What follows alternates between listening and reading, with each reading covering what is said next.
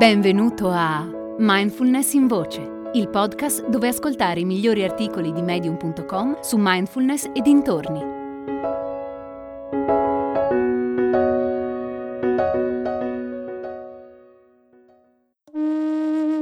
Meditare da solo o da sola è difficile? Vorresti essere più costante nella pratica? Sto creando un gruppo online per aiutarti a praticare mindfulness con regolarità. Puoi partecipare ovunque tu sia. Per informazioni visita mindfulnessbergamo.net barra praticare.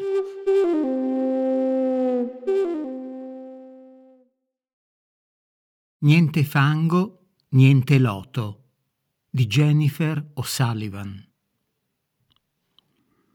Il Buddha ha parlato di cinque impedimenti che possono ostacolare la nostra pratica. Sono un distillato di tutti i diversi tipi di pensieri e sensazioni che possono annebbiare il nostro giudizio e renderci difficile la concentrazione. Il Buddha descrive i cinque impedimenti nel contesto della pratica meditativa, ma di fatto hanno un ruolo altrettanto importante nella vita di tutti i giorni, in particolare quando dobbiamo fare delle scelte o relazionarci con gli altri. Gli impedimenti possono essere molto radicati dentro di noi oppure manifestarsi quando meno ce lo aspettiamo.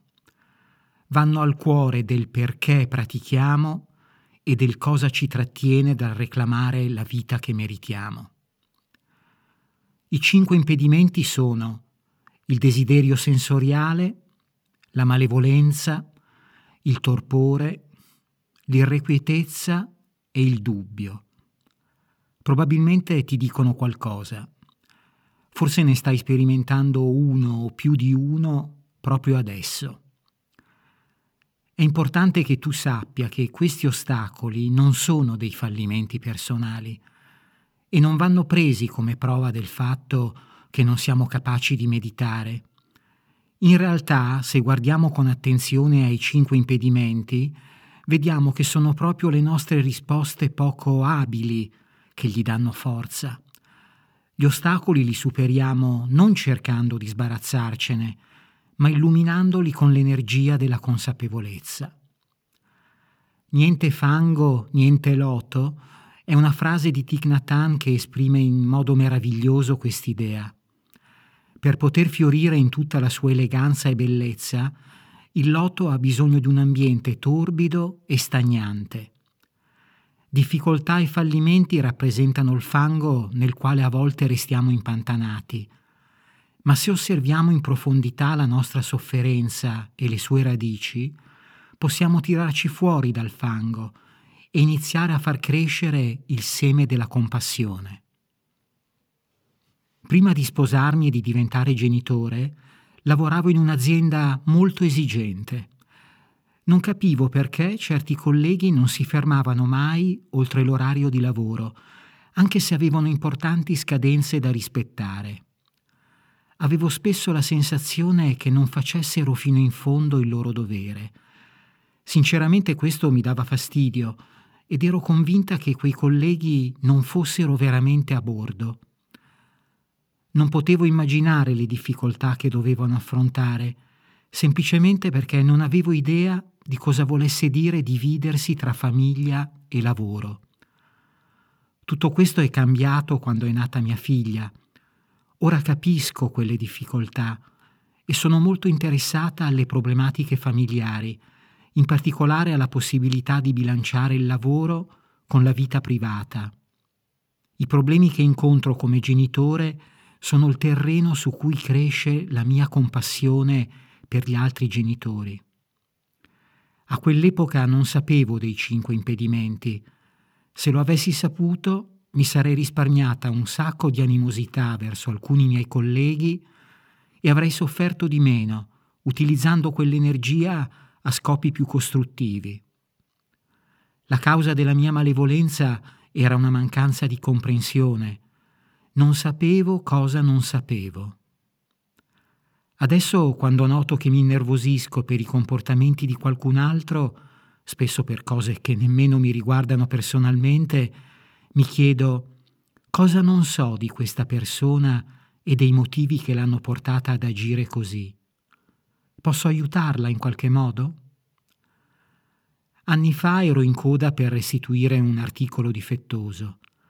Parlare con l'azienda produttrice mi aveva sempre richiesto un'enorme quantità di pazienza che non sempre avevo avuto. Arrivata allo sportello, mi sono accorta che la persona dall'altra parte del vetro era di pessimo umore e piuttosto sgarbata nei miei confronti. Mentre inseriva i miei dati al computer, raccontava al suo collega di avere un terribile mal di testa. Ah, allora non ce l'aveva con me. Non stava bene e forse potevo aiutarla.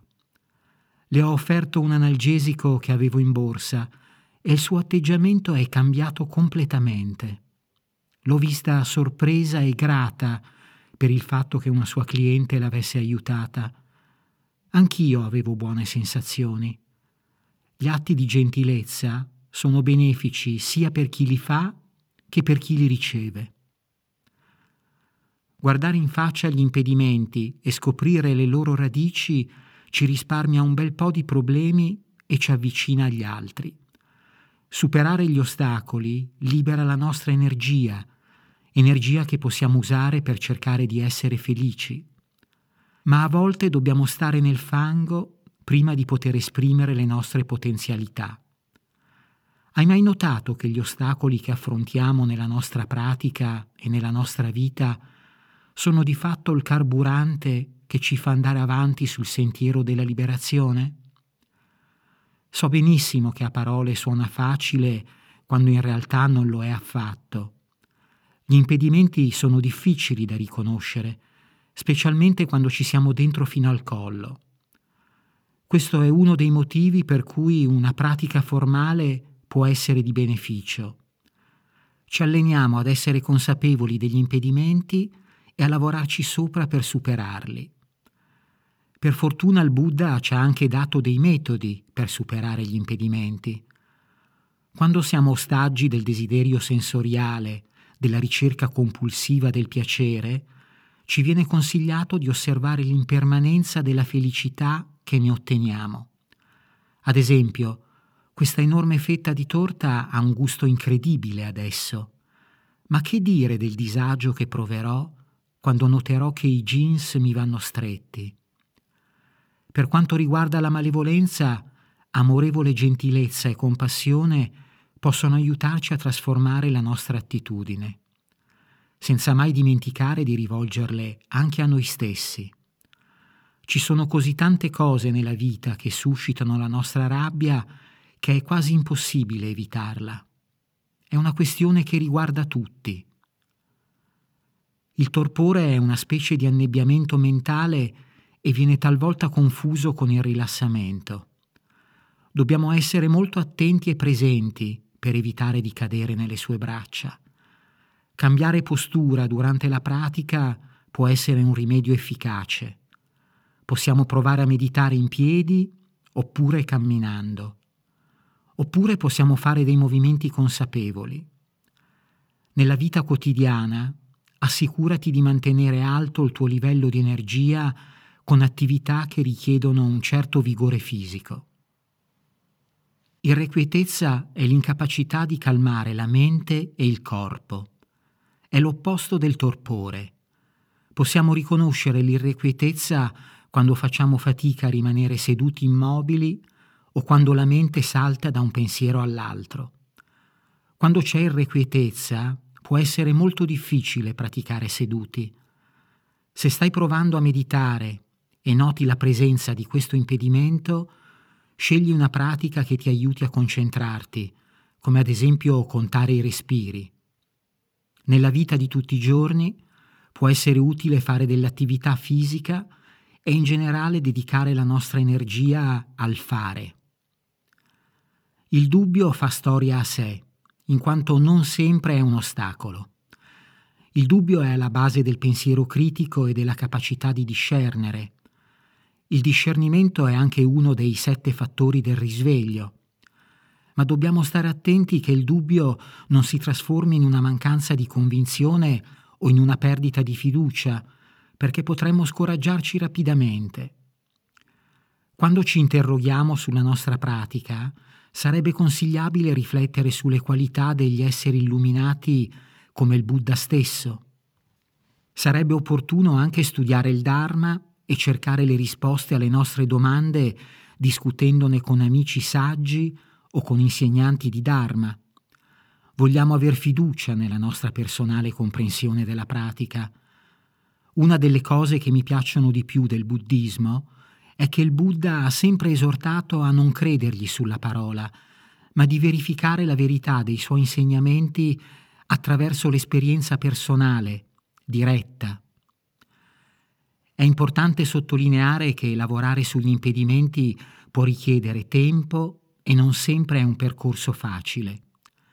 Mentre lo percorri, ricorda che amorevole gentilezza e compassione sono qualità fondamentali da rivolgere a te stesso. Quando sei in difficoltà, prenditi una pausa. Tieni sempre in mente che gli ostacoli, come ogni altra cosa nell'universo, sono impermanenti. Sorgono, si sviluppano e poi svaniscono. Cerca di mantenere viva la tua pratica cambia tecnica meditativa o varia un po' la tua routine e quando nient'altro funziona, rivolgiti a un insegnante. Hai ascoltato Mindfulness in Voce, il podcast di Mindfulness Bergamo, www.mindfulnessbergamo.net.